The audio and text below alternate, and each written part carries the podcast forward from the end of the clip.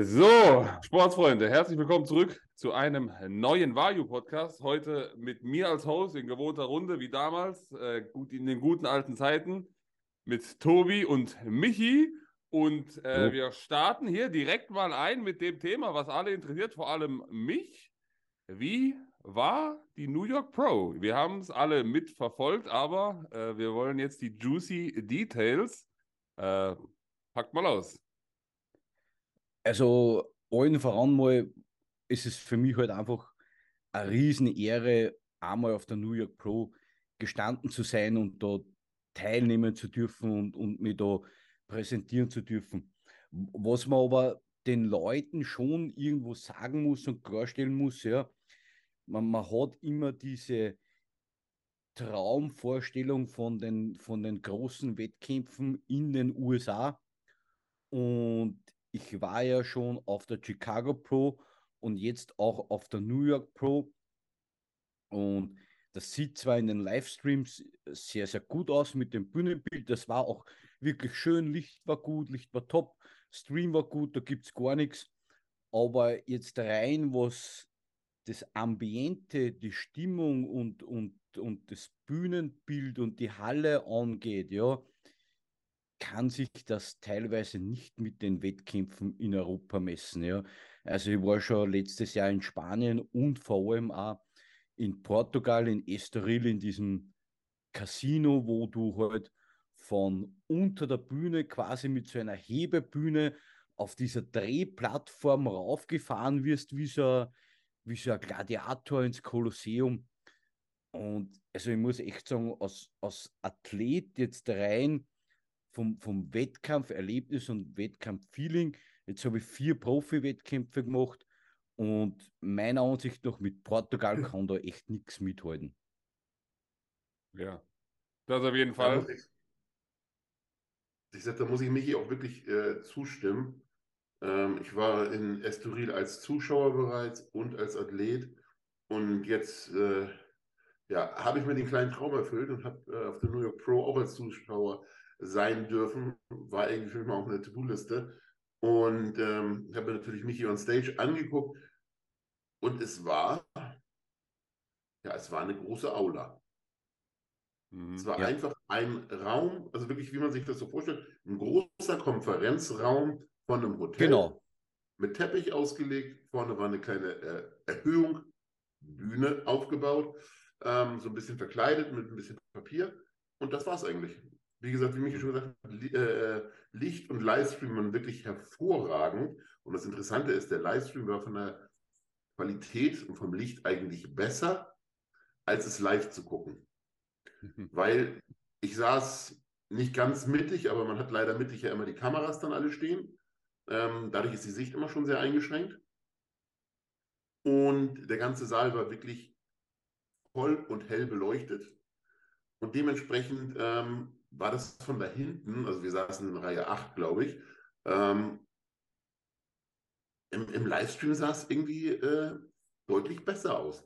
Da, da kam auch dieser dunkle Look mit dem dunklen Hintergrund und das kam live gar nicht rüber. Also mhm. der, der, Livestream hat mir fast besser gefallen, als das Ganze live anzugucken. Ja, Klingt verrückt, ja. aber ist leider so. Ja. Also ich mit Estoril kann wahrscheinlich außer Mr. Olympia ja. wahrscheinlich keine äh, Show von, vom, von der Produktion und vom, vom Bild mithalten. Aber man muss ja fairerweise auch sagen, sowohl Estoril als auch Alicante sind ja von allen Wettkämpfen in Europa wahrscheinlich so die, die aufwendigst äh, produzierten. Würdet ihr sagen, wenn man das jetzt mit so einem anderen Pro-Wettkampf in Europa vergleicht, ist der Unterschied trotzdem so eklatant? Ich glaube, es kommt immer ganz darauf an, wer der Veranstalter ist, ja, und, und ja, wie, wie viel Geld da in die Hand genommen wird, beziehungsweise halt, wie viel man abzielt mit dem Wettkampf zu mhm. verdienen mhm. und einzunehmen und was da übrig bleibt, ja. Äh, das Einzige, was mir halt wichtig war, den, den Leuten bei uns so diese idealistische Traumvorstellung der Wettkämpfe in Amerika so ein mhm, bisschen zu nehmen. Ja, also das, das ist jetzt nichts Größeres und Spektakuläreres, als es bei uns in Europa ist. Ich meine, Ja. natürlich so das, das, das, das Rundherum, also Big Ramy war da, Samson Dauder war da, Victor Martinez war da, ähm, natürlich Steve Weinberger, der Head Judge von der Mr. Olympia war da. Also jetzt so von, von äh, Hostile hat einen Stand gehabt, ja. Also jetzt so rundherum von, von den Stars und so war das halt schon ein Erlebnis, die alles so hautnah zu sehen. Du konntest wirklich, also ich habe echt die Chance genutzt, ich konnte mit jedem kurz plaudern und mich unterhalten. Und, und das ist eigentlich fast so ein bisschen so ein familiärer Kreis. Das Ja. war wiederum schon sehr, sehr beeindruckend und, und sehr toll, die ganzen Superstars da zu sehen und so hautnah greifbar zu haben, dass du wirklich auch die mit denen unterhalten kannst und so, ohne da jetzt irgendwo wie auf einer FIBO in einer stundenlangen Schlange zu stehen. Also das war wiederum sehr, sehr cool, muss ich sagen.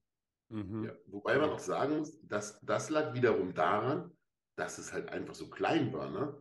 Und Ja, die Stände, von denen Michi gerade gesprochen hat, das, das waren zwei lange Tapeziertische aneinander gestellt Genau. und eine Decke übergeworfen. Genau. Also das ist schon irgendwie anders. Ich glaube aber, das ist in Amerika so, weil die haben, man, man sieht es ja jetzt so, was gerade ähm, Cali Pro, äh, Toronto Pro, Chicago Pro, New York Pro, äh, es sind so viele Wettkämpfe, dass das da eigentlich ist wie ja hier im Pro Qualifier. Das ja. ist Ja. ganz normal und ist jedes Wochenende irgendwo. Ja.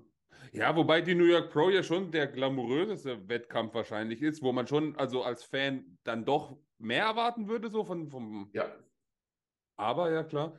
Ähm, wie war Also- es so also ich- Besuch? Also ich, Ja? ich glaube jetzt, wenn wenn du jetzt als Europäer und als Fan dahin fliegen würdest, um dir nur den Wettkampf anzugucken, wärst du jetzt eher ein bisschen enttäuscht, sage ich jetzt mal. ja, auf jeden Fall. Muss man leider so trocken sagen. Wie, wie war es von, von den Besuchern? Also war viel los oder eher nicht? Also Finale war schon sehr gut besucht, muss ich sagen. Ja. Die Vorwahl dadurch, dass ich halt relativ zeitig dran war, also Plan wäre halt gewesen, dass die Show um 8 Uhr startet. Gestartet haben wir dann irgendwann um 9 und ich war um halb 10 sowas dran, ja. Mit dem muss man aber immer rechnen bei Bodybuilding-Wettkämpfen, dass sie das ein bisschen zeitlich verzögern kann. Aber dadurch, dass das, glaube ich, so zeitig am Morgen war, war halt bei der Vorwahl noch nicht viel los. Aber beim Finale war er dann schon brechend voll. Ja, das ist cool, cool. Und ähm, sonst, also Anreise, Ankunft, alles drumherum, hat geklappt, wie, wie geplant? Eigentlich alles absolut problemlos. Ich muss schon sagen, in der Retrospektive wäre es vielleicht doch intelligenter gewesen, ein oder zwei Tage früher in meinem Fall anzureisen, weil ich muss schon sagen, ähm, in der körperlichen Verfassung und Konditionierung, in der ich mich befunden habe, war die Reise schon sehr grenzwertig, kann ich, kann ich echt sagen, und, und hat echt nochmal viel Substanz gekostet. Ja. Weil jeder, jeder, nur dass ihr mal eine Vorstellung habt, ja, du darfst in Amerika keine Lebensmittel einführen. Also du darfst kein Fleisch mitnehmen, kein Gemüse, kein Obst etc. aufgrund der Seuchengefahr, ja, dass du jetzt keine, keine ausländischen Seuchen einschleppst, ja. Das heißt, du kannst dir deine Meals nicht preppen und mitnehmen, halt nur das, was du für den Flug brauchst. Jetzt sind wir dort mal angekommen, dann musst du auf den Koffer warten, dann musst du auf das Mietauto warten, dann fährst du mal in dein Apartment, dann kannst du erst einkaufen fahren, ja. Und dann bis zur nächsten Mahlzeit sind halt dann schon zahlreiche Stunden vergangen, ja. Und dieser Reisetag hat, hat mir echt viel Substanz gekostet, was dann beim Laden ein bisschen abgegangen ist. Mhm. Ja, man hätte es so machen können, dass Michi quasi früher geflogen wäre, so dass er eventuell noch voller aufgeladen Genau. in den Flieger steigt oder am, am Reisetag noch mehr essen kann. Genau. Um das, um den Stress ein bisschen abzufangen und die Zeitverschiebung, weil das darf man auch nicht vergessen. Ähm, durch die Zeitverschiebung nach New York war unser Tag sechs Stunden länger. ja. Also wir hatten einfach mal einen 30-Stunden-Tag. Ähm, Wir sind angekommen, gefühlt um 18 Uhr und es war mittags um 12 und der Tag hat begonnen. Normalerweise bist du schon durch und dann geht es aber eigentlich jetzt los, wie Michi schon sagt, mit Auto abholen, äh, Transfer, einkaufen, kochen, Koffer auspacken, kurz noch einen Formcheck machen, ein Video machen. Das war schon ein sehr langer Tag und ähm, ja, das ist natürlich nicht ideal, wenn man so leer leer ist. Also nur damit sich die Leute da ein bisschen was darunter vorstellen können, ja. Also wir haben dann am Mittwoch morgen, Schrägstrich Vormittag, das letzte Entladetraining gemacht. Übrigens im, ähm, bei Francis ähm, Powerhouse Gym. Das ist richtig genial und ich muss auch echt nochmal ein großes Kompliment an den Steve Weinberger aussprechen. Ja, also ich bin dort drüben halt ein, ein Niemand, der hat mich nicht gekannt und der hat sich da wirklich Zeit genommen, hat über mein Posing drüber geguckt und er hat eigentlich nicht nur quasi so, so drüber geguckt und hat gesagt, ja, ja, you look good, sondern, sondern er hat sich halt wirklich die Zeit genommen, auch meine Posen nach seinem Empfinden zu verbessern, ja, und, und hat da echt wertvolle Tipps und Ratschläge gegeben. Und da muss ich echt sagen, dass sich der da wirklich die Zeit genommen hat. Also großes, großes Kompliment, ja. Also das war sicherlich eines der Highlights meiner Bodybuilding-Karriere. Also absolut, dass die da der Head Judge von Mr. Olympia sich da für eine Posing-Einheit für die Zeit nimmt, das war großartig. Und, und dann nach dem Entladetraining ging es los am Mittwoch mit dem Laden. Und wir haben dann am Mittwochnachmittag nochmal über 700 Gramm Kohlenhydrate reingeladen. Donnerstag über 900 und Freitag knappe 1300 Gramm Kohlenhydrate. Und ihr könnt sich vorstellen, ich wiege summa summarum entladen irgendwas 73 Kilo oder 74, je nachdem. Ich würde ähm, eher sagen, du hattest 72, weil du hattest, ja, du hattest in Schuhen ja, beim Entladetraining 74 Kilo. Genau. Also da ist schon richtig was reingeflogen.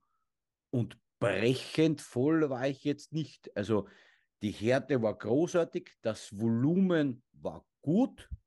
Ich war mit dem Paket sehr, sehr, sehr zufrieden.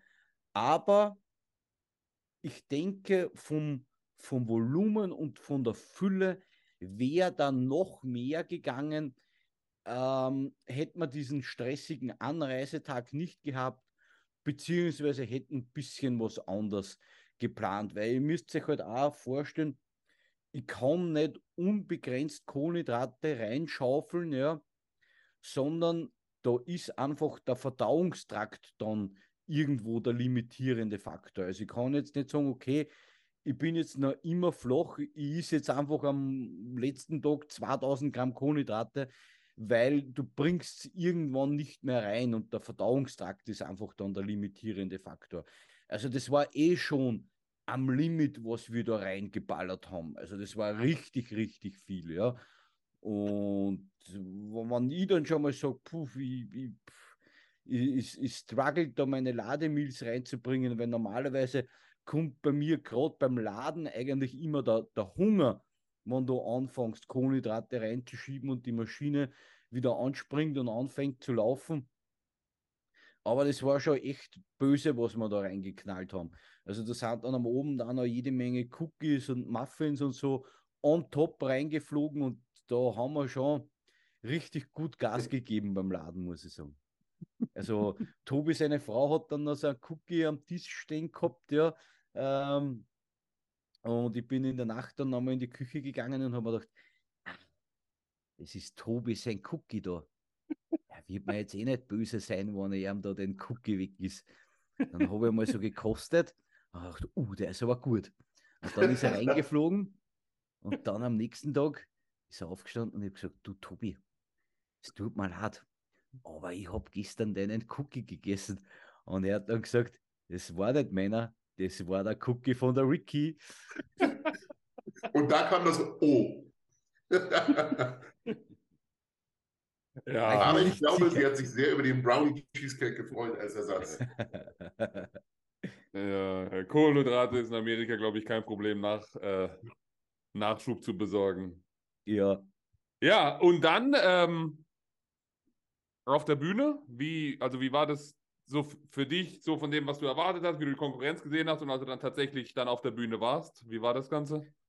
Also man muss halt einfach ganz offen und ehrlich sagen, ja, in diesem Starterfeld fehlen mir einfach, also für, für weiter vorne, einfach 10 Kilo Muskeln. Das ist einfach so. Das, da braucht man nicht groß und breit drum rumdiskutieren, ja.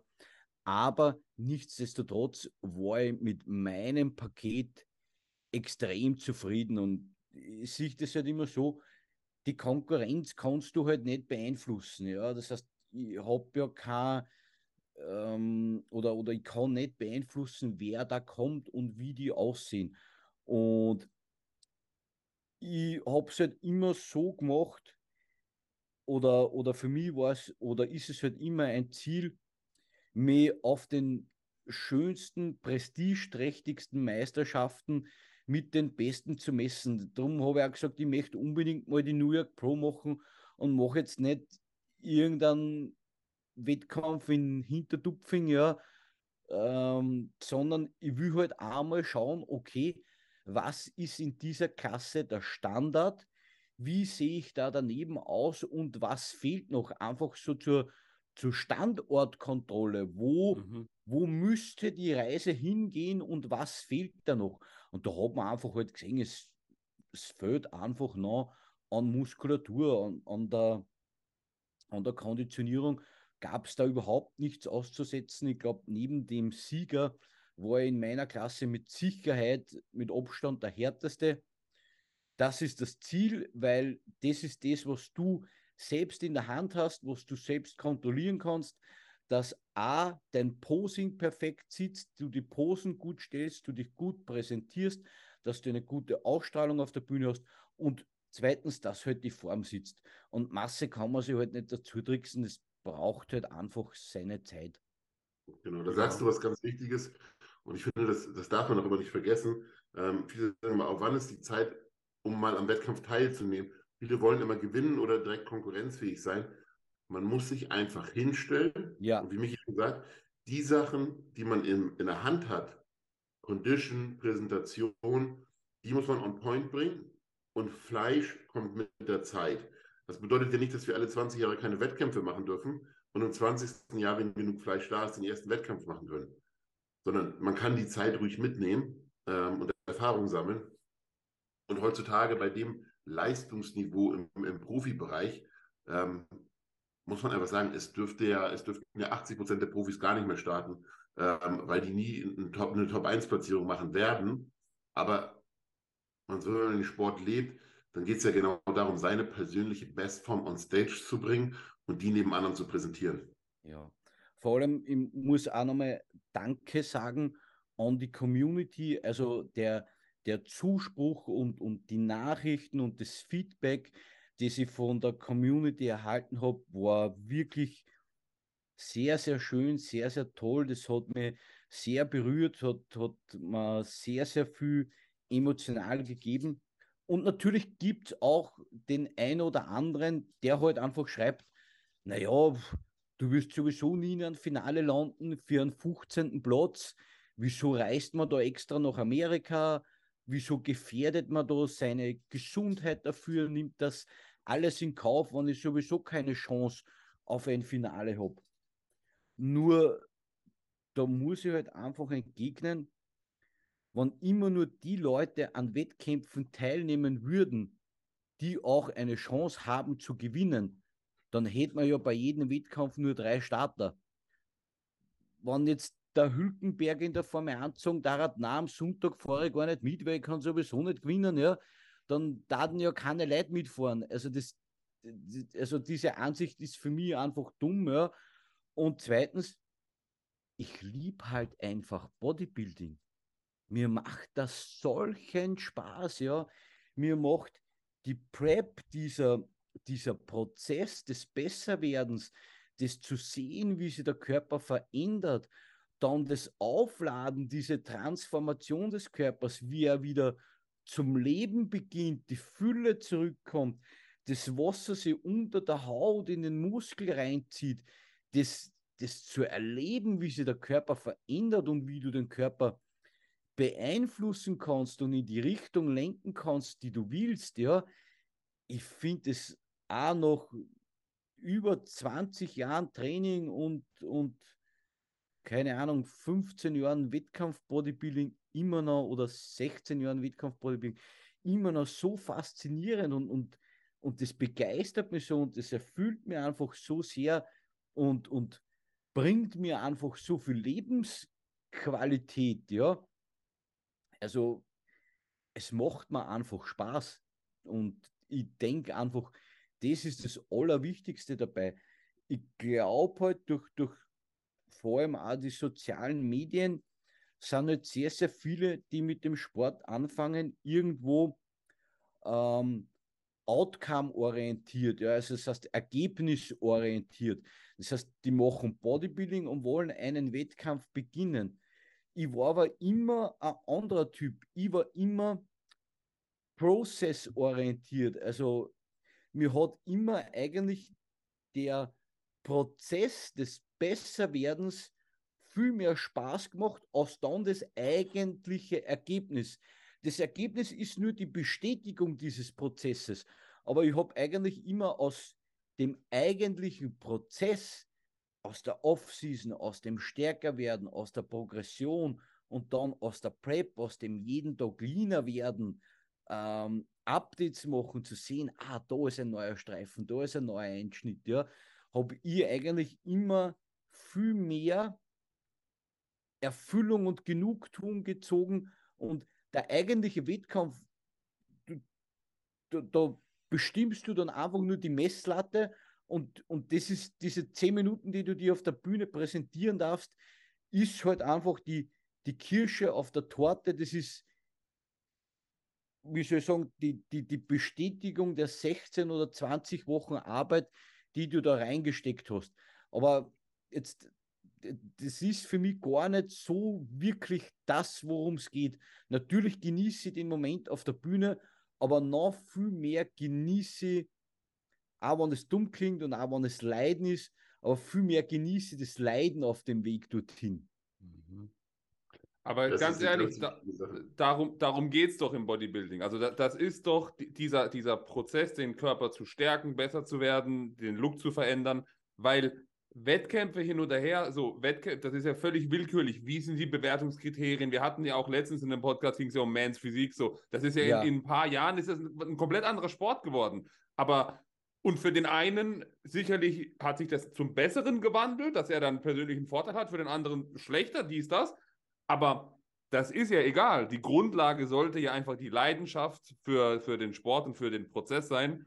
Ähm, und das andere kommt dann hinterher. Und du hast da, glaube ich, ein wichtiges Thema angesprochen, dass wenn man nur äh, ergebnisorientiert arbeitet, dann äh, macht man das wahrscheinlich mit einem mit einem falschen Ansatz und trifft dann wahrscheinlich auch einige falsche Entscheidungen auf dem Weg. Einer meiner Lieblingssprüche ist von Goethe und der lautet, der hat den größten Sieg errungen, der sich selber hat bezwungen. Ja. Ja. So, und, ja, ja, so kann man das, das schreiben. Und, und, ja. und ich, ich, ich finde einfach, ähm, Wettkämpfe hin oder her, das sollte das Ziel eines jeden sein, der unter Anführungszeichen Bodybuilding betreibt, ja, weil jeder Tag, den ich im Gym bin, ist ein Wettkampf mit mir selbst. Ja. Wenn ich weiß, ich habe letzte Woche acht Wiederholungen mit 180 gemacht, dann ist mein Wettkampf, meine Challenge, neun Wiederholungen mit 180 zu machen. Ja, ja, ja klar, ja. klar. Weil es ist auch wirklich so, man darf immer nicht vergessen, der Wettkampf, jetzt in, in Michis Fall, die New York Pro hat zehn Minuten gedauert, so ungefähr, auf der Bühne.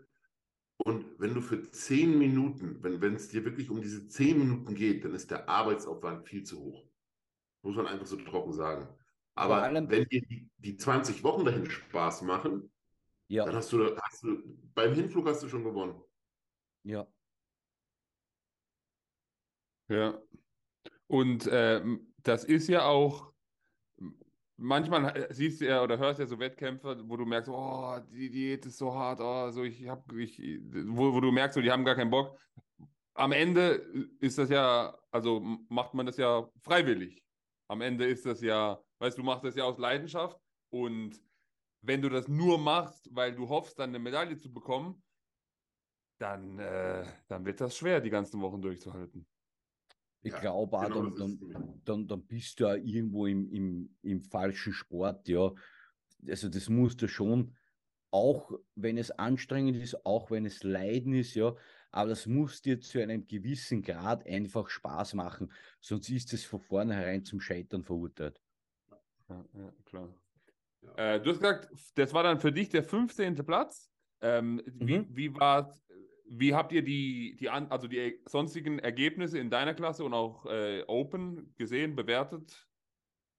Also wir, wir haben schon ein bisschen auch über, über die Wertungen und, und über meinen Look heute ein bisschen diskutiert, ob es nicht vielleicht intelligenter gewesen wäre, nicht so sehr runterzuziehen und, und einfach ein bisschen schwerer zu kommen, ja ja, ob das jetzt am Ergebnis großartig was geändert hätte, ob es jetzt 10., 12. oder 15. wirst, kräht in Wirklichkeit kein Hahn danach. Ja, wenn es da jetzt nicht um eins oder zwei geht, ist ja das vollkommen wurscht. Ja, aber mir geht es eigentlich darum, dass den Look, den ich präsentiere, der muss ja mir auch gefallen und mit dem muss ich mich auch wohlfühlen. Ja, und, und, und ich würde mir nicht auf die Bühne stehen, wenn ich nicht das Gefühl habe, fertig zu sein, me meinen Anspruch an Konditionierung zu bringen. Ja, also wenn ich da jetzt drei Kilo schwerer wäre, ja, aber ich würde mich nicht fertig fühlen, dann könnte ich mich wahrscheinlich auch nicht so selbstsicher präsentieren. Ja, also wir haben das schon ein bisschen auch diskutiert, aber kann ich gleich mal vorwegnehmen, ja, Ziel für die nächste Show, sofern alles gut geht, ist auf jeden Fall nochmal ein volleres und somit auch schwereres Paket zu bringen. Mhm. Ich, ich, möchte Aber, mal kurz auf das Thema eingehen, weil ja. das Thema ist wirklich sehr interessant, denke ich mal, für viele ähm, Wettkämpfer. Es ist teilweise schwer und mich jetzt schon gesagt, wir haben es lange diskutiert in New York und es ging wirklich immer hin und her. Ähm, ich bin ja auch absolut auf der Condition-Seite, weil wenn man auf die Bühne kommt, dann muss man versuchen, so hart wie möglich zu kommen. Ähm, Jetzt ist aber leider das Problem, dass es teilweise so ist, dass wenn ein Athlet 5% weicher kommt, aber dafür 10% voller ist, voller, ja. dann muss man das manchmal in Kauf nehmen, um den persönlichen besseren Look Besten, ja. zu bringen. Ja. So, das ist ganz schwierig, wenn gerade, wie Michi gerade gesagt hat, wenn man sagt, man fühlt sich dann ja eigentlich gar nicht wohl, weil man weiß, man könnte härter sein. Ähm, das ist vor allen Dingen im, im Profi-Bodybuilding, aber auch wenn es jetzt für Athleten darum geht, Wettkämpfe zu gewinnen oder eine Profikarte zu gewinnen, den besten Look für seine Physik zu finden, ist nicht so einfach. Mhm. Ähm, und das ist auch eine, eine, Herausforderung für jeden Coach, zu sagen, wie weit kann ich den laden? Ich, ich muss mal sagen, Dorian Yates ist dafür ein super Beispiel, weil Dorian war nie brachial voll. Ja. Der war nie richtig überladen. Der war immer ein bisschen leerer, aber dafür war der ultra grainy. Ja. Und das war für ihn ein super Look vor allem, aber man, man muss auch dazu sagen, Dorian konnte sich diesen Look erlauben, ja. weil er die Muskeln dazu hatte. Genau. Also selbst wenn Dorian nicht brechend voll war, sondern eher fast sogar ein bisschen auf der leereren Seite mhm. war, ja, war Dorian immer noch der massigste. Genau. Und jetzt im, im Vergleich dazu in Phil Heath, ähm, wenn der nicht knackenvoll war und den 3D-Look ja. gebracht hat, dann war das nicht der Film, den die Leute sehen wollten. Vor allem, mhm. ich habe diese Woche jetzt erst einen interessanten ähm, Podcast gesehen mit dem Steve Weinberger mhm. und, und da hat man ihn gefragt, äh, Hardy Chopin war 2021 bei der Mr. Olympia deutlich härter als 2022 was für einen Look er bevorzugt und ob er der Meinung ist, dass der 21er Hardy den 22er Hardy nicht schlagen würde. Also 22 ist Hardy Mr. Olympia geworden, 21 nicht. 21 war aber deutlich härter. Ähm, hat Steve Weinberger gesagt, nein, 21 war er zwar härter, aber 22 war der Overall Look besser. Also das heißt, um die paar Prozent, die er weniger härter war, war er aber deutlich voller. Und mhm. das hat seiner Physik gut getan. Mhm. Ja. Diese Diskussionen, die ihr jetzt angesprochen habt, war das vor dem Wettkampf oder dann danach äh, in der danach. danach. Also, also, ich bin ein Freund, so eine Diskussion würde ich als Begleiter nie, vorher. nie im mhm. Wettkampf, äh, vor, vor dem Wettkampf machen. Vor allem, für mich ist immer wichtig, nach einem Wettkampf Strich drunter zu ziehen und ohne Emotionen zu analysieren. Ja. Was hat funktioniert und was kann oder muss ich das nächste Mal anders oder besser machen, um ein besseres Paket zu bringen. Das heißt, ich muss objektiv reflektieren können, ja, und dann einfach analysieren, okay, was kann ich das nächste Mal, was habe ich gemacht, was war gut und was kann ich das nächste Mal einfach besser machen. Wie war eure Einschätzung der sonstigen Ergebnisse, so Top, Top 6 ähm, in deiner Klasse und auch äh, die, der anderen Klassen? So also alles, alles vollkommen in Ordnung. Also ja. der Gewinner meiner Klasse, der war richtig, richtig gut. Ich denke so, oder ich hätte den sogar sehr gerne neben Tonio Burton gesehen, den Gewinner der Open. Und ganz ehrlich, ich weiß nicht, wie das ausgegangen wäre. Aber. Tonio Burton war in der Open einfach großartig, ja. Schöne, runde Muskelbäuche. Es ist für mich fast so ein bisschen so ein moderner Dexter Jackson, erinnert mich der so ein bisschen. Mhm. Und wenn ich auch sehr beeindruckend fand, wer so sein erstes richtiges Profidebüt gegeben hat, war der Beef Stew am, am zweiten Platz, also der Stuart Sutherland der zwar nach seiner Pro-Card gleich einen Profi-Wettkampf gemacht hat, eine Woche später. Das war jetzt nicht so beeindruckend, aber den Progress, den der das letzte Jahr gemacht hat und der Tonio genauso, also die zwei, die waren schon richtig, richtig großartig. Und danach kam ein bisschen ein Drop. Und der Drittplatzierte, von dem kann der Tobi ein bisschen was erzählen. Du meinst ähm, Pro? Den, den, den Tschechen, ja, genau. Ja, ähm, also ich fand es sehr überraschend. Ähm, ich, ich, musste gerade den Zusammenhang suchen. Aber du meinst sicherlich, weil ich letztes Jahr mit dem im April auf der Bühne gestanden habe. Genau. Der hat äh, mich in England geschlagen. Und nachdem er äh, die, das Super Heavyweight gewonnen hat, ich den zweiten Platz gemacht habe, stand er mit Chris Kahl im Gesamtsiegerstechen und hat Chris da geschlagen. Und ich war extrem erstaunt. Also, der war damals, also damals vor einem Jahr, schon sehr massiv.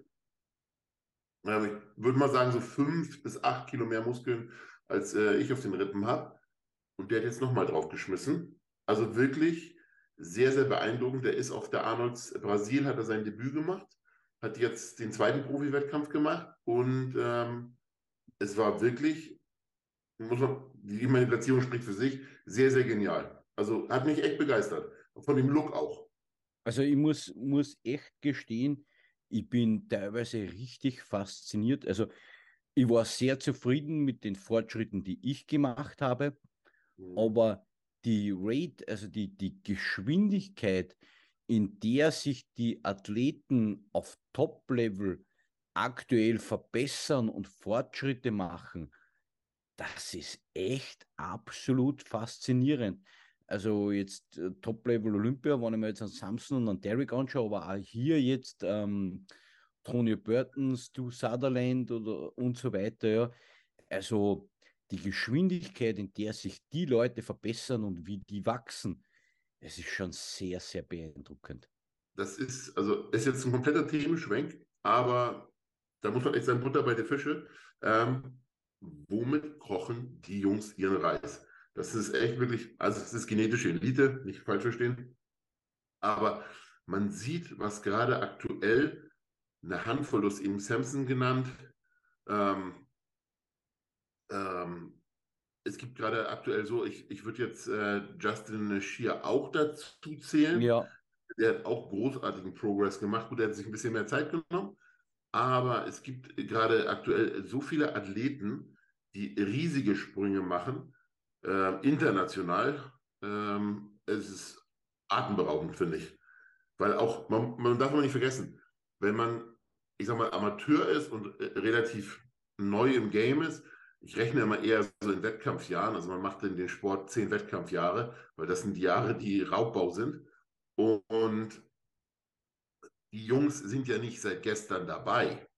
Und die sind schon richtig, richtig gut. Und aus richtig, richtig gut hauen die dann nochmal richtig einen drauf. Ich meine, jeder weiß es, wenn er anfängt ins Studio zu gehen, dann wird man schnell besser. Aber nach zehn Jahren Training noch solche Sprünge zu machen, weil Samson ist auch nicht mehr der Jüngste, das ist enorm. Ja, ja. Äh, das, das, was du in der Story gepostet hast, dieses Bild, du neben Samson, das war mein absolutes Favorite. Ja. Unglaublich. Also schon, schon richtig, richtig genial.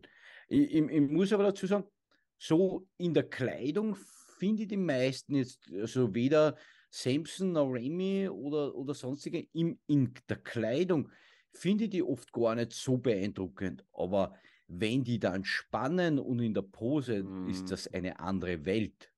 Mhm. Ja, ja, ja. Da passiert halt richtig was. Das ist ja. Leben in der Muskulatur. Das ist einfach, das ist freaky. Das ist, das ist auch wieder ein, ein, kleiner Schwung in der, in der Timeline hier gerade, aber ich bin damals auf dem Loaded Cup gestartet und hatte Dexter Jackson einen Gastauftritt. Und ich stand auch schon Backstage, Dennis Wolf äh, stand Backstage und Dexter hat sich warm gemacht. Und De Dexter hat so ein Gummiband genommen und hat damit Seitheben gemacht. Und du konntest wirklich ungelogen sehen, wie die Schulter wächst. Am Anfang hast du gedacht, okay, das ist jetzt ja echt nicht doll, der Dexter. Ja. Und dann hat er sich aufgepumpt und hast gedacht, was ist denn jetzt gerade passiert? Also wie aufgeblasen. Und das war ein Gummiband. Das ist äh, ja, abnormal. Ja, krass. Ja, ja, ja. Na gut, äh, dann war der Wettkampf erledigt und dann kam ja so der wahre Grund, warum wir nach Amerika gereist sind, nehm, seid nämlich die, die Cheesecake Factory. Äh, wie also äh, wie war's? Also es, es war dann doch nicht die Cheesecake Factory, sondern wir waren, wir waren im Juniors. Also wir haben da. Aber ihr wart danach Zeit... auch in der Cheesecake Factory, oder? Nein, das war, war, war Juniors, wo es die Cheesecakes Juniors. gab. Sehr Ach, ähnlich, so. sehr, sehr ähnlich. Ach so. Ja. Hauptsache ich würde Cheesecake. Sagen, der Cheesecake ist fast besser. Ja, also ja, ich muss schon sagen, auch generell ähm, das, das, das Essen und, und die Servicekultur in den USA ist schon nochmal eine, eine Klasse höher als bei uns, muss man ganz einfach so zugeben, ja, weil, weil du, du sitzt am Tisch und dein Glas ist halb leer, ja, und das ist noch nicht mal halb leer, kommt schon wieder der Kellner und, und, und schenkt dir nach, obwohl es gratis ist, ja. Also mhm. da geht es jetzt nicht einmal darum, dass der mehr Geld verdienen will, ja? oder am letzten Abend. Okay, der will mehr Trinkgeld verdienen. Ja, am, am, am letzten Abend waren wir dann noch in einer, in einer Burgerbude, in so einer richtig kleinen, abgeranzten amerikanischen Burgerbude und eigentlich nur deswegen, weil am Vortag, wie wir da vorbeigeschlendert sind, der Koch rausgebrüllt hat, als der Tobi vorbeigegangen ist, hey man, today is cheat day. Und das, so lachen. Und das ist uns so im Gedächtnis hängen geblieben, dass wir dann am, am letzten Abend gesagt haben, ja, da schauen wir da rein. Und ja, das war der geilste Burger, den wir eigentlich gegessen haben. Ja, das war, also, das war ab, also das war halt so richtig, wie man sich Amerika halt vorstellt. So, du hast dich da an Tresen gesetzt, hast bestellt, dann haben die das Patty rausgeholt, also diesen Hackfleischball, haben den auf den Grill gepackt, haben den platt gedrückt, haben das Brot ähm, fertig gemacht. Es war einfach, das war nichts extrem fancy-mäßig, sonst was mäßiges, burgertechnisch, aber es war einfach geil. Es war ein richtig ja. weiches Brot. Ach, herrlich. Mhm. Und äh, wo war eure Unterkunft? In New Jersey beim Wettkampfort oder ja. in. Ja, beim Wettkampfort. Aber ihr wart dann ja auch in der Stadt. Äh, das war wahrscheinlich für dich das erste Mal, Michi, oder? Ja. Und ist es äh, so, wie du es dir vorgestellt hast? Ja, also ich war ja schon zweimal in den USA, aber New York ist da schon nochmal ganz, ganz eine andere Liga, ganz eine andere Kategorie. Also wir haben dann auch nochmal am Times Square gepostet, wer es gesehen hat, ja. und, und, und ich finde es einfach so cool, weil die Leute das drüben einfach feiern. Ja, würdest du das bei uns jetzt irgendwo, irgendwo machen, ja, würdest vor jedem Schiff angeguckt werden, ja. Aber auf einmal, wir springen darauf, fangen an zu posen und innerhalb von zehn Sekunden ist da Mhm. eine riesige Menschentraube, ja, alle holen das Handy raus, machen Fotos, machen Videos und feiern das einfach voll, ja. Also das war schon ein, ein tolles Erlebnis. Ja. ja, vor allem am Times Square, da sind ja die ganzen, hier, Spider-Man und Batman läuft rum und irgendwelche Ja. Artisten, die Tänzer oder so. Also da könntest du als Bodybuilder einfach hingehen, Shirt ausziehen und dann fangen Leute an, dir 5 Dollar zu geben für, für ein Bild. Ja, Ja. Ja, Das ist, die sind einfach, ich finde es immer schade. Viele sagen immer, ähm, die Amerikaner sind so oberflächlich, aber ich finde, die sind viel offener. ja, Es geht einfach extrem schnell bei denen, dass sie sich mit dir unterhalten und die haben nicht dieses, diese Distanz, die man so dieses, Mhm. dieses vielleicht leicht schüchterne hier in, in Deutschland, ähm, das haben die nicht. Die haben nicht diese Kontakthemmschwelle. du ziehst das Shirt aus und äh, die holen das Telefon raus, lachen und quatschen dich einfach an, als wenn du die zehn Jahre kennst. Mhm. Ja, ja. Und ich glaube auch, also in, in Amerika haben Leute, sind Leute viel freizügiger mit Komplimenten. Also die sehen Ja. jemanden, der gut aussieht, sagen, boah, du siehst gut aus, boah, krasse Muskeln oder so. Während in Deutschland alle so, oh, wer, äh, äh. Also ich weiß, was als, Ja. ich, als ich das allererste Mal in New York war, äh, hatte ich neue Puma-Schuhe und da bin ich durch Harlem gelaufen und dann ist einer vorbeigelaufen und hat gesagt, nice shoes, man. Und das hat mich, das hat mich so schockiert, weil ich glaube, ich hatte noch nie in Europa, dass jemand mir gesagt hat, dass er meine Schuhe schön findet. So, so simpel das ist, aber in Ja. Amerika sehen Leute irgendwas, was sie cool finden und sagen dir das sofort. Und das gibt es hier, glaube ich, so ganz und gar nicht. Nee, hier auch nicht. Also, die sind einfach, die sind einfach offen und äh, denken da nicht drüber nach, oh, das wäre jetzt unangenehm, jemand anders Ja. damit äh, höher zu stellen oder sonst was. Ähm, genau das Gleiche. Wir holen einen Kaffee beim, da bei Michi beim Laden, holen einen Kaffee, ich gehe in den Laden raus, dreht sich ein Typ im Anzug um und sagt, ey, Respekt für das, was du machst. Ich habe auch mit Sport angefangen und dann haben wir uns kurz unterhalten. Er sagte, Aha. ja, ich habe 130 Kilo gewogen, jetzt wiege ich 74. Der war 56, Anzug top, geschniegelt, alles tipptopp. So, was der halt abgenommen hat, ne? Wo ich gedacht habe, alter Schwede, also der macht Bodyweight-Training und das äh, zieht für ihn richtig gut und so. Fand ich total geil. Also du kommst Ja. so gleich in die Kommunikation irgendwie Ja. und eigentlich Oder- wir, wir sind an einem Lokal vorbeigegangen und der Türsteher steht heraus, ja, und Tobi geht vorbei und der Türsteher sagt zu ihm, hey man, put those guns away.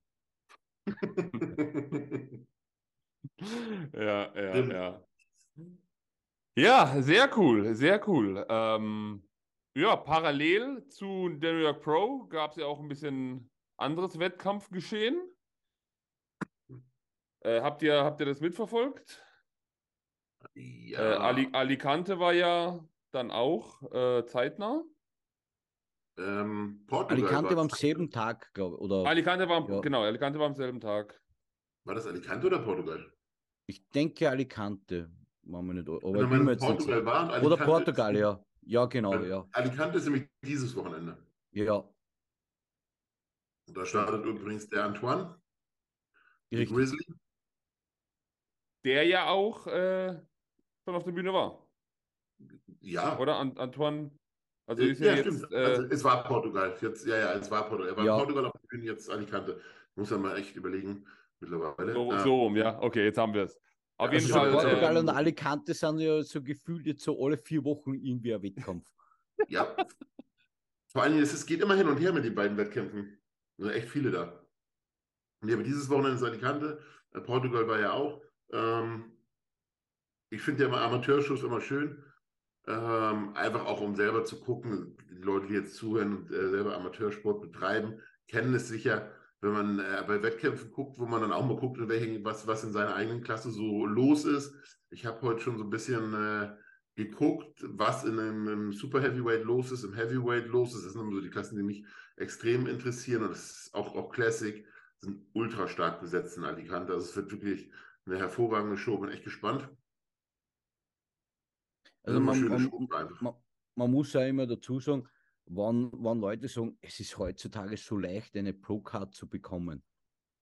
Schau dir mal so einen top besetzten Pro-Qualifier an, wie die Leute dort aussehen. Ja, also wenn ich jetzt allein nur unseren Antoine hernehme, wie viele Anläufe der jetzt schon mhm. auf die mhm. Pro-Card gemacht hat und wie der aussieht, der, der Grad an Konditionierung, die Doppelbizepspose von hinten, die Fülle, das Volumen, das ist großartig, ja, und das hat immer ganz, ganz knapp dran vorbeigeschrammt.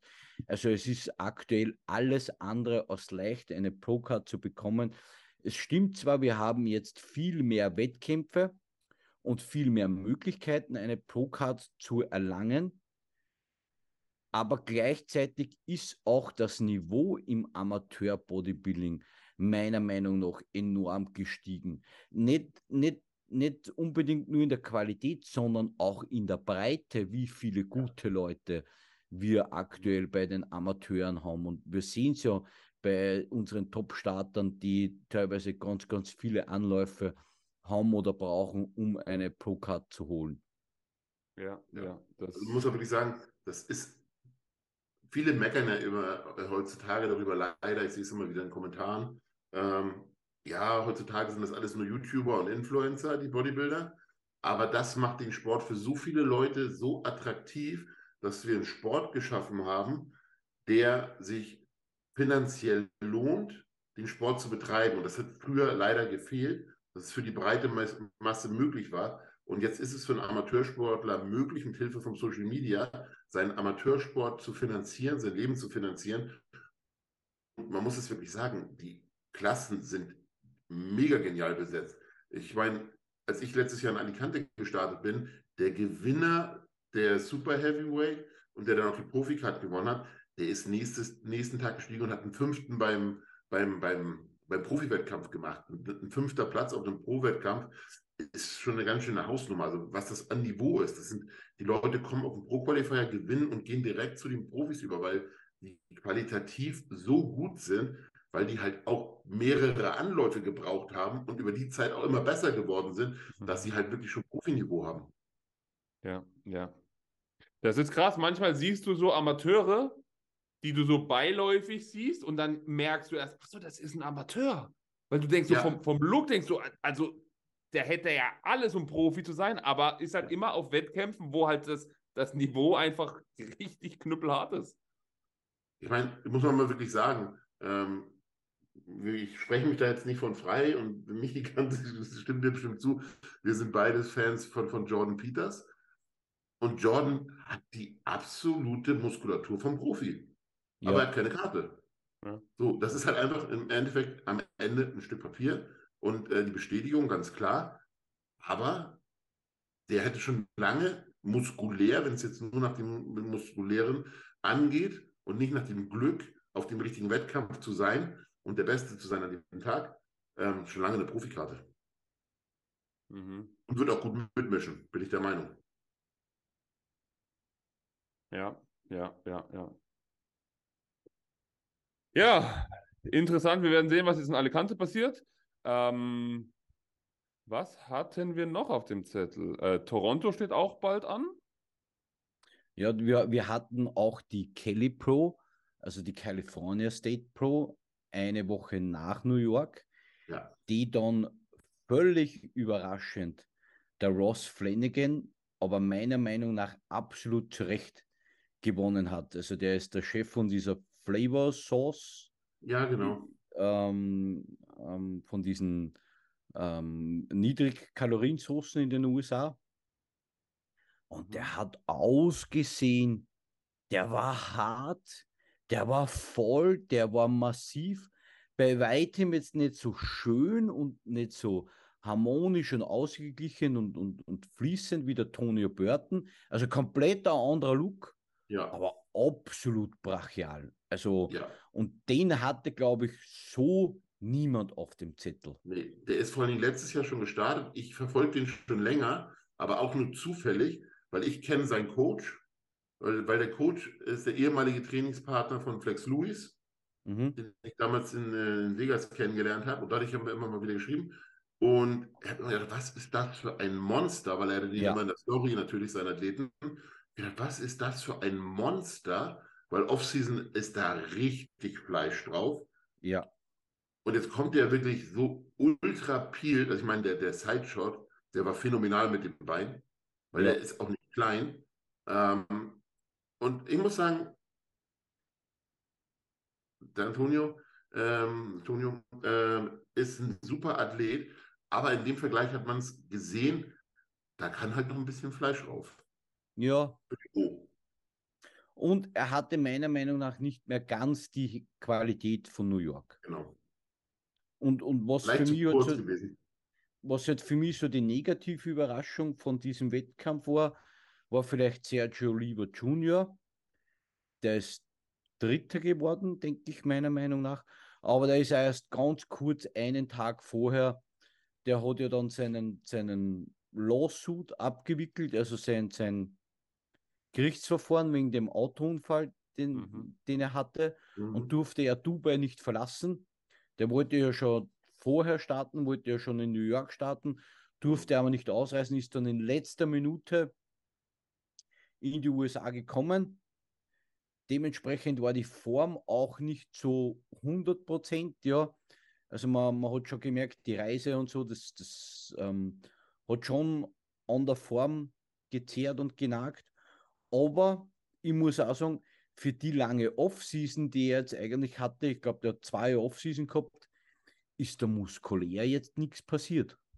Nee. Ich glaube, da bei ihm war auch viel hin und her. Der war, wenn ich das Ja. richtig verstanden habe, damals war der ja während Corona quasi in Australien gestrandet und durfte nicht ausreisen, ne? Mm, Irgendwie sowas war da. Ähm, ich glaube nicht so richtig den Drive gefunden, aber er Ja. sieht gut aus, muss man sagen. Ja, ja, Und sieht gut aus. Ja, ja, kann auch ja. Profishow gewinnen. Ja, ja, aber du darfst nicht vergessen, wenn, die anderen halt in dieser Geschwindigkeit Progress machen, Ja, Mhm. wirst du halt schnell mal überholt. ja, ja. Was, Ja. was mich Und- gewundert hat, ist, dass er schon wieder in Dubai ist. Ja, Das hat mich gewundert, dass er nicht drüben bleibt, um Ja, weitermacht. Und diese Woche haben wir ja dann Toronto und da kommt es ja dann auf das für mich sehr spannende Aufeinandertreffen zwischen Ian Valliere und ähm, dem Ross Flanagan wieder. Ja, Mhm. die sind, finde ich, ähnlich. Ja, ja, Von, von, von dem, wie sie ihre Härte präsentieren, vom Look ein bisschen anders. Ähm, aber so, sie sind näher beieinander als er und Antonio. Ja, Also, ja. Ian hatte halt in der Vergangenheit immer ein großes Posing-Problem. Ja. Mal schauen, ob er das beheben konnte. Dann wäre noch sehr interessant ist, ist ähm, Hassan Mustafa in dem, in dem Lineup. Der Muskeln hat ohne Ende und diesmal sieht er auch so aus, als wäre in Form. Und, Mhm. und Mo Shaban, der zwar angekündigt hat zu starten, den habe ich aber auf der Starterliste bis jetzt noch nicht gesehen. Mhm. Aber es wird auf jeden Fall eine sehr, sehr interessante Show. Also für, für mich ist, ist das für ein, für ein ähm, Ian Valliere so a Make it or break it Show. Also Ian ist jetzt so ein bisschen im Begriff, eher so zurückzufallen.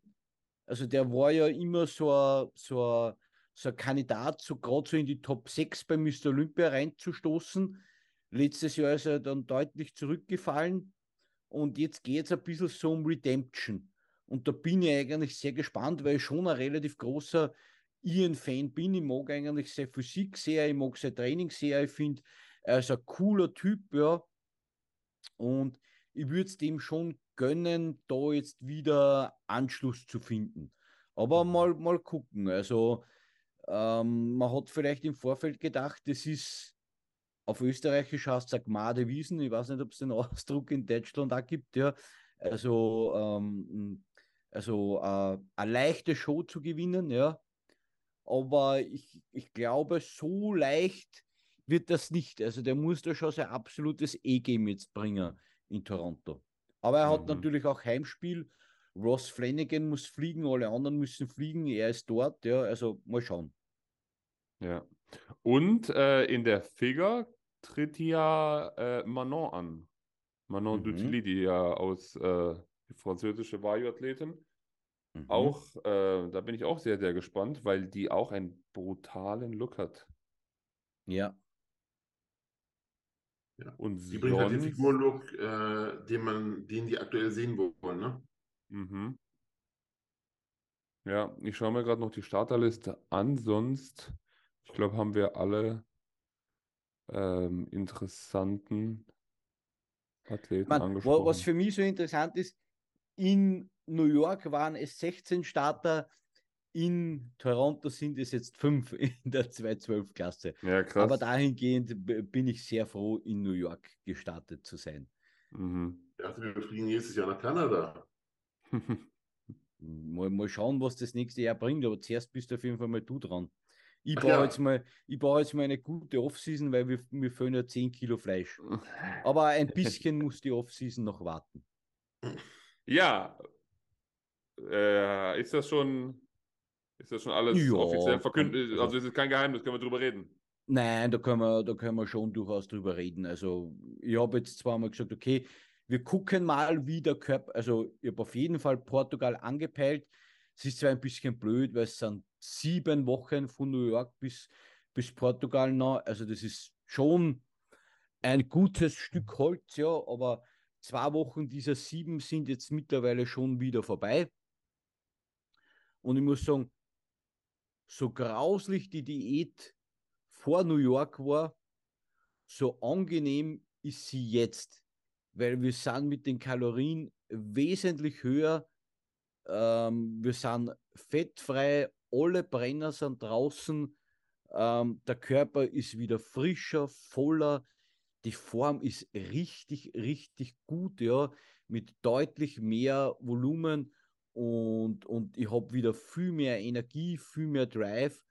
Also wir nutzen jetzt fast so ein bisschen den, den Rebound aus New York raus. Ja, das heißt, vor New York habe ich gegessen am Trainingstag 2100 Kalorien, am Rest 1800.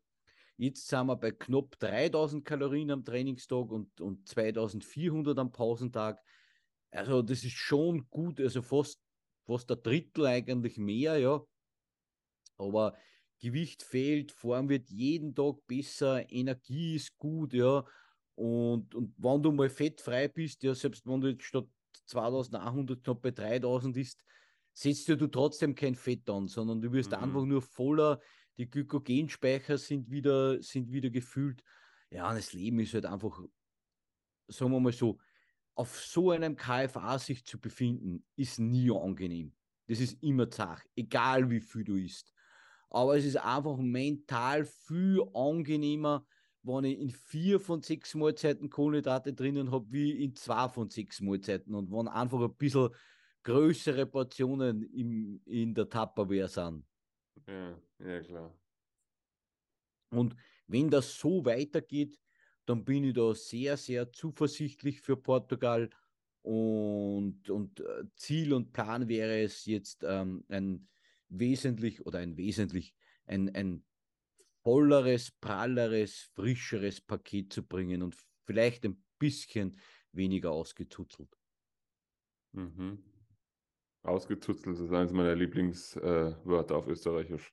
Muss ich Ja. an dieser Stelle nochmal sagen. Na, und, und, und ich bin, also ich bin in New York von der Bühne und, und acht Stunden später habe ich gesagt, okay, wir ziehen durch. Ich, ich hab, ich hab echt Bock, ich, ich- will, es macht so viel Spaß und, und ich finde es auch einfach dumm, so eine ganze Prep nur für einen Wettkampf zu machen und dann wieder zu sagen, "Hm, das, das war es jetzt wieder für ein Jahr, ja, sondern ich habe einfach Bock auf Wettkämpfe, ich habe Bock auf, auf, auf Prep zu sein, das Training macht wieder so viel Spaß, ja, und, und ich, ich erfreue mich auch sehr an der Form, die ich aktuell habe, muss ich ganz ehrlich sagen, ja. Also es Mhm. macht schon Spaß, wenn du dir jetzt so in den Spiegel schaust, der Gluteus ist durchgestreift, der Quad ist quer gestreift, gell. Ah, Das hat schon echt was Geiles, ja, weil in, in der Offseason, also ich bin jetzt eh so wie der Tobi, nicht, nicht so der Typ, der jetzt Offseason sonderlich gut aussieht, ja. Äh, Was? Sieht nicht gut aus?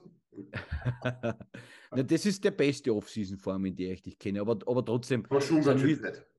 Jetzt, also trotzdem sind wir jetzt nicht die Typen, die jetzt in der Offseason jetzt Nee. so nackig äh, absolut beeindruckend ausschauen. Ja. Null. Also da, da finde ich den, den Bühnenlook schon wesentlich, Definitiv. wesentlich genialer. Definitiv. Und, und vielleicht sogar noch ein bisschen mehr so diesen Post-Contest-Rebound-Look. Der ist der Beste. Ja, Bei mir kippt es halt immer irgendwann und es ist eine Masse. ja. Es, irgendwie ist es so von einem Tag auf den anderen. Du bist immer noch so in Wettkampfform und am nächsten Tag bist du fett. Ja, also nach New York ist ganz komisch auf einmal. Ja, ja, das Spiegelbild ist auch eine gute Motivation, auf Kohlenhydrate zu verzichten. Das, Ja, aber das ich muss dazu schon. sagen, au- als, als Bodybuilder ist es wichtig, immer das zu tun, was notwendig ist, Klar. ja, um, um ähm, für die nächste Saison dementsprechende Fortschritte zu machen. Ja. Ja, Also genau. es ist auch dumm, nach einem Wettkampf zu lang an dieser Wettkampfform einfach festzuhalten. denn Wettkampf ist vorbei, abhaken und es ist Zeit für Progress für die nächste Saison. Weil Ja. alles, was du unnötig versuchst, länger an dieser Wettkampfform festzuhalten, ist eigentlich verplemperte Zeit, um Fortschritte zu machen für Ja. die nächste Saison. Muss man ganz offen und ganz klar sagen. Und da brauchst du einfach ein bisschen Fett, um aufbauen zu können. Das heißt jetzt nicht, du sollst fett werden wie ein Otter, aber ein bisschen Fett brauchst du halt schon, um aufbauen zu können. Ja, vor Dingen, du merkst es auch, und das ähm, äh, merken ganz viele auch, die ersten Wochen sind immer zehn nach dem Wettkampf und das kippt dann ganz schnell und dann merkt man, okay, stimmt, ich habe jetzt auch wieder einen höheren Körperfettanteil. Je nach Körpergewicht, die ersten fünf bis zehn Kilo sind drauf. Der Körper ist wieder in so einem Stadium, wo er sagt, okay, jetzt habe ich meine Reserven für, die, für Notfall aufgefüllt. Jetzt sinkt der Hunger schon wieder, normalisiert sich, ist gesund gut. Ähm, das ist halt ganz wichtig. Ne? Also, Vor allem die ersten Wochen ist ja der Körper nicht, oder die ersten Wochen nach einer Diät oder nach einem Wettkampf, ist der Körper ja nicht damit beschäftigt, Muskulatur aufzubauen, weil ja das für den Null. Körper unökonomisch wäre, in dieser Situation Muskulatur aufzubauen. Das heißt, die ersten Wochen nach dem Wettkampf baust du erstmal Körperfett auf, bis dass der Körper wieder in einem KFA ist, in dem er wieder adäquat Muskeln aufbauen kann. Der will einfach wieder in eine Homöostase kommen, in ein Gleichgewicht kommen und erst dann nach sechs Wochen so in, um den Dreh, je nachdem, wie du halt die Post-Wettkampfphase gestaltest, dann fängst du erst wieder an, wirklich Muskeln aufzubauen. Ja, vorher holst du dir vielleicht ein bisschen was wieder, was du gelassen hast. Genau, Aber du bist nicht in dem Bereich, wo du neue Muskulatur aufbaust. genau. Ja, äh, 9. Juli ist der Portugal-Wettkampf, sehe ich gerade. Yes, Also ein, ein, ein. Sonntag. Noch Richtig. fünf Wochen, ja. Sehr geil, sehr geil. Wir sind gespannt. Na gut, dann haben wir, glaube ich, alles Wichtige angesprochen. Eine Sache wollten wir kurz noch anreißen, und zwar äh, hat der Bodybuilding-Papst Arnold ein bisschen was über seine, seine Vitamin S und Vitamin F äh, Dosierungen gesagt in einem Podcast. Ähm, was, was hältst du davon? Weißt du, ich bin halt immer so der Meinung, entweder sagt man die Wahrheit oder man sagt halt gar nichts, ja. Und, und, und ich, ich, ich lasse mir schon sehr, sehr viel einreden, aber Arnold hat ja in diesem Podcast gesagt, er hat für seine Mr. Olympia Prep ja 100 Milligramm Testosteron die Woche verwendet und 15 Milligramm Dianabol täglich. Ja, und da kann sich jetzt jeder seine eigenen Gedanken dazu machen, ob das jetzt realistisch sein mag oder nicht. Ja, vielleicht ist es einfach der Zeit geschuldet, die da jetzt dazwischen vergangen ist und man hat vielleicht das ein oder andere vergessen oder vielleicht irgendwann null unter den Tisch fallen lassen, ja, wie auch immer. Ja, aber äh, Arnold, muss ich ganz ehrlich sagen, hat in letzter Zeit irgendwo sehr, sehr viele fragwürdige Aussagen getätigt und das war einfach eine weitere davon, die ihn heute in der Bodybuilding-Szene, er wird niemals sein Denkmal irgendwo zerkratzen oder zerstören, aber boah, für mich hat, hat der schon sehr, sehr viel an, an Expertise und, und, und Ansehen in meiner persönlichen Wahrnehmung eingebüßt zu die letzten drei, vier Jahre. Hm, Ja. Ja. Leider ja. Haben wir, gibt es aus der Golden Era irgendjemanden, der nachweislich oder nachprüfbar was über seinen Steroidkonsum gesagt hat, wo man, damit man so einen Vergleich hat, so was zu der Zeit gang und gäbe war. Es ist ja, war ja damals auch nicht alles verfügbar, was heute so verfügbar ist. Oder haben wir Also da. ich, also ich habe hab mal ein, ein paar Sachen von Mike Menzer gelesen und Mike Menzer gesagt, äh, das, was die alle sagen, ist Blödsinn, da haben schon alle so richtig geballert. Und da reden wir auch vom Grammbereich. Hm, Man muss einfach sagen, das sind genau solche Menschen wie wir heute. Und wenn du mit 15 Milli- Milligramm Dianabol ganz okay aufbaust, dann guckst du mal, was mit 25 oder 50 passiert. Genau das gleiche beim Testosteron. Ob das immer schlau ist, definitiv nicht. Und ich bin auch der Meinung, dass unsere Generation am Bodybuilding von den Experimenten von damals profitiert, weil die hatten gar nichts, worauf sie zurückgreifen konnten. Wir können ein bisschen auf sowas zurückgreifen, was man vielleicht nicht machen sollte. Aber das, was wir jetzt wissen, diese Experimente, die müssen ja irgendwann mal stattgefunden haben. Ja. So, also, na, jeder, der gewinnen will, ähm, gerade jetzt auf dem Weg zu Mr. Olympia, der wird doch mal ein bisschen mehr ausprobiert haben. ja, wahrscheinlich schon. Wird Naja, wahrscheinlich auch wieder von bis gewesen sein. Ja, das heißt, Ja. es wird natürlich irgendwo genetische Ausnahmetalente gegeben haben, die mit dem absoluten Minimum davon gekommen sind, wie jetzt, äh, wenn ich jetzt einen Kion Pearson hernehme, aktuell der Naturalprofi geworden ist, oder einen Ronnie Coleman, der Naturalprofi geworden ist. Aber das ist jetzt nicht der Standard. Ja, klar, klar. Naja, wir werden sehen, ob da noch was kommt. Ja, ich glaube. Gut, gut, gut, gut. Ähm, vielen, vielen Dank, Jungs. Jetzt äh, haben wir erstmal den New York, den lang ersehnten New York Pro Recap Ja, erledigt. Ähm, erledigt. wir nehmen nächste Woche wahrscheinlich dann äh, mit mir aus anderer Location dann wieder einen Podcast auf. Also dann, äh, das se seht, seht ihr und hört ihr dann. Auf jeden Fall vielen, vielen Dank fürs Zuschauen, fürs Zuhören. Ihr könnt den Podcast natürlich unterstützen mit Likes, Kommentaren, schickt es euren Freunden, ein, einem Einkauf bei esn.com. Ihr kennt alle unsere Athletencodes, Hane, Box, Dennis. Und ich würde sagen, ich wünsche euch ein wunderschönes Wochenende.